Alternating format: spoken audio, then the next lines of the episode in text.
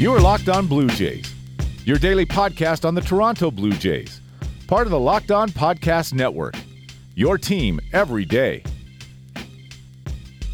Hello, Blue Jays fans, and welcome to Locked On Blue Jays, your daily dose of Toronto Blue Jays talk directly into your earphones or speakers or whatever electronic device you're using to listen to this. If you're using something that's not electronic, I am very impressed with you, and you may have a career as a superhero ahead of you.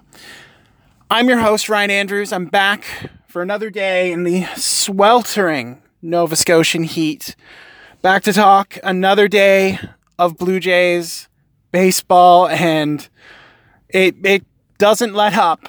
Much like this heat, it does not let up from the Blue Jays. Another loss last night, 8 3 at the hands of the Athletics completing the season sweep for Oakland, the first time the Blue Jays have lost all games played against an American League opponent in a season since 1981 when they lost to Boston four times. I, I wish we only had to play the Red Sox four times this season, but wouldn't matter if you can't get a result against a team like Oakland.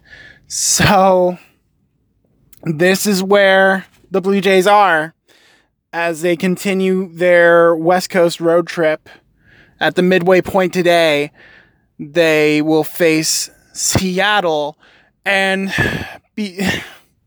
I'm not sure. Yeah, let's let's focus on Oakland first. We'll get into the news of today a little in the second half, but let's let's talk about that Oakland series. That Oakland series was abject. That Oakland series was an abomination. That Oakland series was an exercise in futility. Watching the Blue Jays, they were outscored 24 to 6, which is an amazing ratio to consider their they they out got outscored by three quarters of the day. And un, unlike other games where you know it's a late blow up that really puts the nail in the coffin. Toronto never seemed to be in any game this series.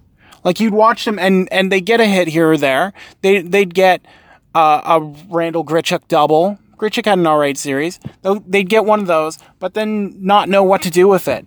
And they'd play in the outfield and it would be incredibly sloppy. And it's not a good look for a team that has already started to make major changes. One quarter of the roster got shipped out at the deadline. And you wonder what looking at the effort on the field means in the future. We talked about earlier in the season how, you know, at least the Blue Jays are losing, but it looks like they're trying. They're they're trying to win and, and get John Gibbons some wins and and keep him from sliding into the negative. And it doesn't even look like they're doing that anymore. When you look at guys like Yangervis Solarte pull up running a grounder, and yes, we're going to keep harping on that because unless you're injured, there's no reason to just stop short of first base. When you when you look at efforts in the outfield where where guys can't catch balls, where they can't hold on to balls, and you just wonder what they're trying to do. When you have guys who even when they do get runners aboard and and have that opportunity to do so, it's like they tense up and all of a sudden they're trying to get it all back in one swing. And how many times have we harped on the Blue Jays to not be that kind of team, to live and die by the long ball? You you could see it repeatedly in in last night's game when when there were runners on. It it seems like whoever was at the plate, didn't matter who, but they would be going to get it all. Like they didn't have any faith in the rest of the team to actually do it. So they had to try and hit home runs. Solarte's been doing that in the entire year. But see guys like Luke Maile who put themselves in, in bad positions to to try and drive in runs. And Maile's been one of the best for the Blue Jays this season. But to see him get put in bad positions, see Aledmys Diaz press and try and get something when someone's on base instead of just hitting solo home runs, because that seems to be what Aledmys Diaz does. But just to, to see all these bad habits coming back to the forefront, to see uh, outfielders not able to hit cutoff men, to to see players try to lay out for balls and come up like a, a foot short. I I will say I don't I think Devon Travis is trying. I I think Dwight Smith Jr. is trying. I don't know what Justin Smoak thinks. He's like a statue, but I I have to assume he's trying, and I want to believe that everyone is trying to go full out and trying salvage some pride out of this season. But at after watching that display against Oakland, like none of them, none of them look like they they wanted to be out there. Like, you, and you and you look at the pitching that the Blue Jays got in that series. They got like a combined eleven innings from from their starters. There might, might be twelve with the outs, but Marco Estrada didn't have anything. Sam Gaviglio looked like a AAA pitcher, and Marcus Stroman again, those ground balls were finding holes. And since Stroman has been back from the DL, he's looked really good against teams that are really bad. But against a team like Boston or a team like Oakland, where they can get a little more speed on that ball when it's hit, those balls are shooting through the infield and teams are just racking up runs. They're they're lacing these shots. Stroman can't seem to get it down enough to get that weak contact and the defense behind him isn't making up for it like it was. So all this leads me to questioning who's going to be left on this team because this is a second straight year that the Blue Jays will finish well back of a playoff spot. The sell-off's already begun. Mark Shapiro, Ross Atkins, they know their window is 2020 and you start to question who is going to be in charge of that. John Gibbons has been there forever. Everyone loves Gibby. He's one of the best quotes in sports. He's so laid back. He's so so even keeled. But you watch what happens on the field and you wonder is Gibby going to survive this year? And I would have said yes uh, as recently as like a month ago.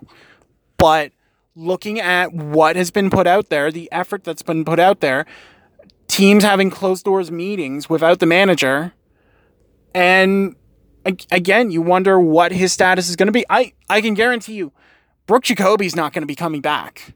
If if Toronto brings back Brook Jacoby, there are serious questions under whether or not you're you're actually trying to improve this team because he is not the answer. The the way the Blue Jays have approached some of these at bats this season have been absolutely atrocious, and it seems like Kendrys Morales is the only one who can actually hit where they want to instead of just swinging freely and hoping for contact deep enough that you can just trot around the bases. Outside of Kendrys Morales, no one's able to aim for a fly ball. No one is able to aim a ground ball at the right side of the infield when they need to advance a runner.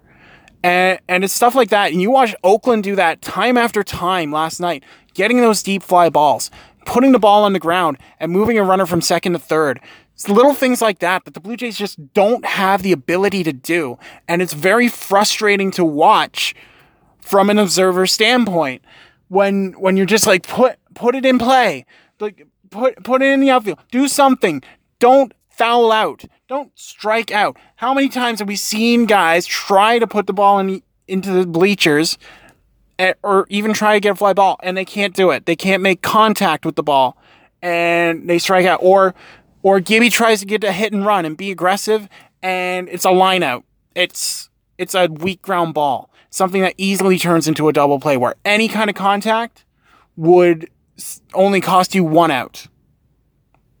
It's things like that that make it really frustrating. And I think I, I've seen on Twitter that a lot of changes could be made. I think the only person I saw saved immediately was Pete Walker, who, as a pitching coach, he's he's done well with some of the projects, but you have to wonder how much influence Pete Walker actually had going from being the bullpen coach to being the pitching coach now.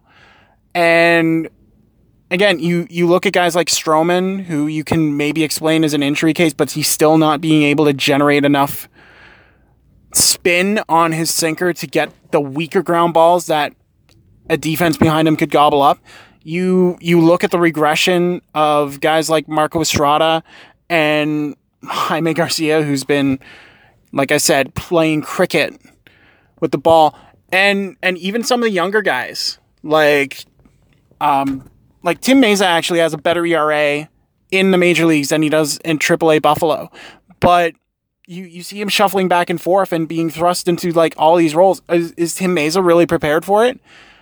Um, you see a guy like Danny Barnes and and wonder is is he getting what he needs?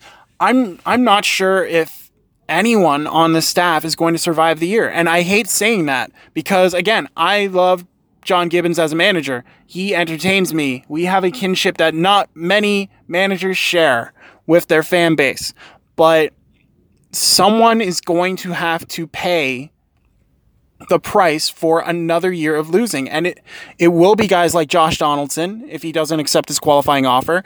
It will be guys like we we've already seen, like Jay Happ having to be moved, like John Axford who, who finally got his dream realized to play for the Blue Jays. He had to be moved because a prospect was to be had. Those guys are paying the price already, and it's the staff's going to have to pay for it as well. And it looks like it's going to be Gibby and Jacoby who are at the head of the line, possibly DeMarlo Hale as well. Although you can argue he might get a shot at the manager job. He might be one of the candidates if they think Eric Wedge is too far removed from the game. But that's where the Blue Jays are. We're at the point where we need to take a commercial break, so we will talk about tonight's starter right after this. Okay, so no one knew who the heck Toronto's starter was going to be tonight. And, and I have I had questions as recently as 2 p.m. my time. So 1 a 1 p.m. Eastern. You're like, do you know who's starting tonight? I don't know who's starting tonight. No one knows who's starting tonight. Writers are asking on Twitter, does anyone know who's starting tonight? No one knows. Pat Hentgen? Maybe. Don't know. Uh, was finally announced around 1 p.m. Eastern Time, around 2 p.m. Eastern Time, that Tyler Clippard is the latest Make a Wish recipient of the Blue Jays bullpen, and Clippard will be starting for the Blue Jays today against the Mariners in the series opener. What? What is going on? Tyler Clippard hasn't started a game in 10 years. He knows what it's like to start a game. He started 8 of them for the Yankees and and Nationals and he was bad. He, there's a reason Clippard's a reliever is because he did not have anything as a starter. He had no stamina, couldn't regularly get guys out. It was just awful. So to to go out there and and ask a guy who's shown he cannot get more than an inning's worth of outs without allowing home runs or walks or losing whatever it is that makes him good. It, it's it's like why are fans watching this game? Uh, Blue Jays Nation reacted to the news by throwing up a white flag as its header. Like is is there really nothing you can do? Nothing you can pull from like AAA? Like I'm I'm not going to be advocating for Nick Tepesch to get get my Major League Baseball starts again. Dude's got an 8 ERA at Buffalo. Definitely not asking for that. But you're telling me that it's not worthwhile to get a guy like Sean Reid-Foley, who is going to have to be put on the 40 man roster anyway at the end of the season. No point in getting him up and seeing what he can do on Major League level. Um, no point in in even getting guys like Zach Stewart or something, someone who has actually been a starter in the past decade. Like Brandon Cumpton was starting games earlier this year for Southern Maryland. You could go to him. Why Tyler Clippard? Why just take any shot of getting any kind of length out of it and putting your bullpen in another awful situation like it has been every five days because this Blue Jays franchise is unwilling to go find a, a fifth starter. I, I don't even care at this point if you go and get Chris Tillman. Like at, at, least Chris Tillman, there's a there's a hope you can get four innings out of him. Tyler Clippard's going to be done after an inning and a third, and then you can't even throw Aaron Loup out there anymore because he's gone, and and you're going to be left going to guys like you're going to be asking Joe Biagini to go three innings. You're going to be asking Luis Santos to go multiple innings. You're going to be praying Jaime Garcia can get through one inning without giving up six runs. It's it's a joke what the Blue Jays are doing to this pitching staff. And yeah, the pitching staff didn't exactly treat them well at the start of the season, but like holding the spot for Aaron Sanchez and hoping that Aaron Sanchez comes back to save this Blue Jays rotation from yet another.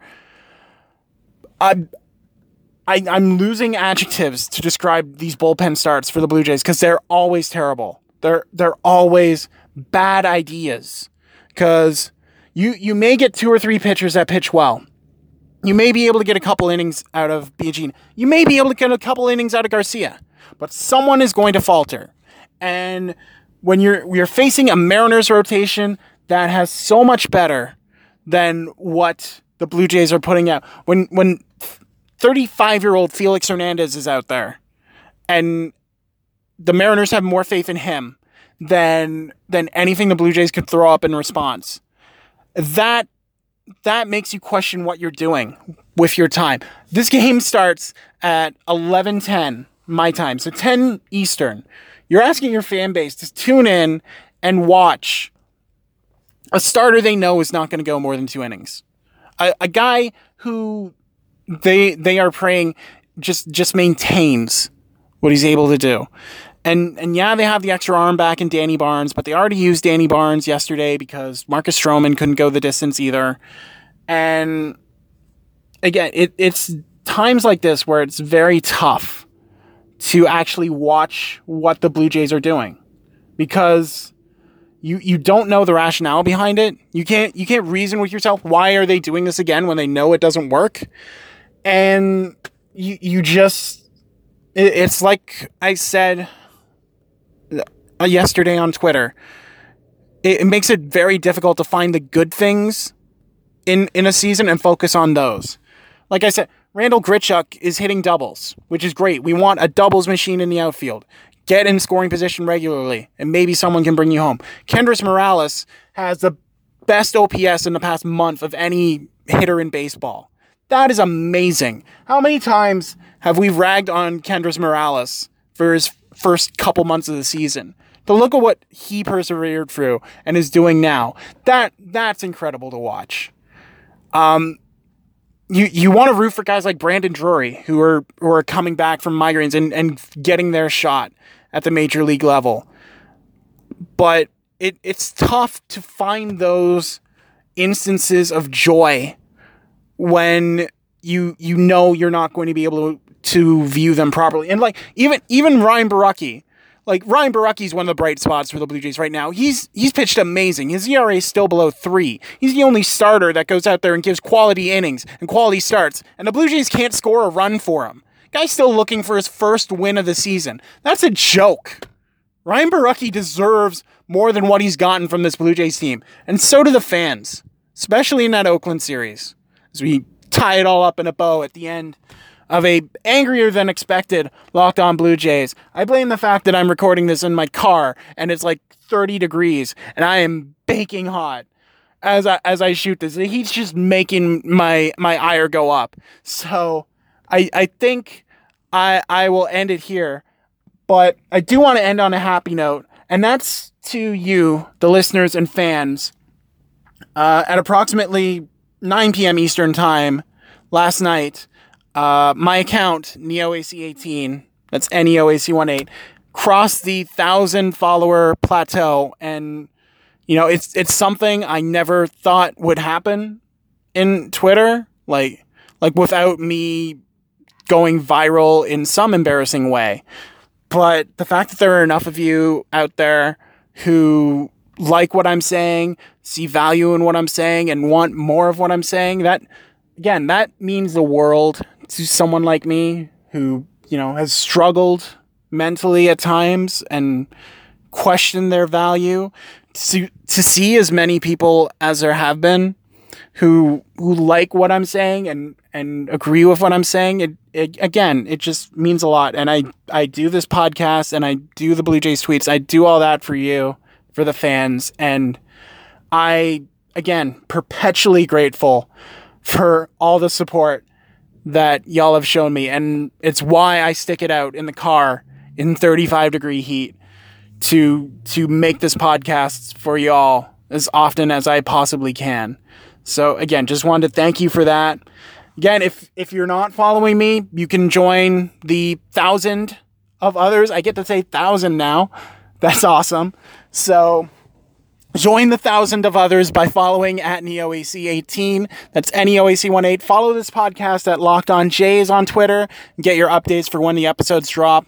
Subscribe on iTunes, on Google Play, on Stitcher, what whatever you use to get podcasts. Make make sure you're subscribed to this. It comes out daily. Um, I want to thank Sheldon MacLeod and his producer Matt for having me on News 95.7 yesterday. I, I know I mentioned that before, but I didn't properly thank them by name, so I wanted to do that. And yeah, just again, thank you to everyone listening for, to this because you're why I do it. So, for everyone here at Locked On Blue Jays, I'm Ryan Andrews. Thank you all so much for listening, and y'all take care.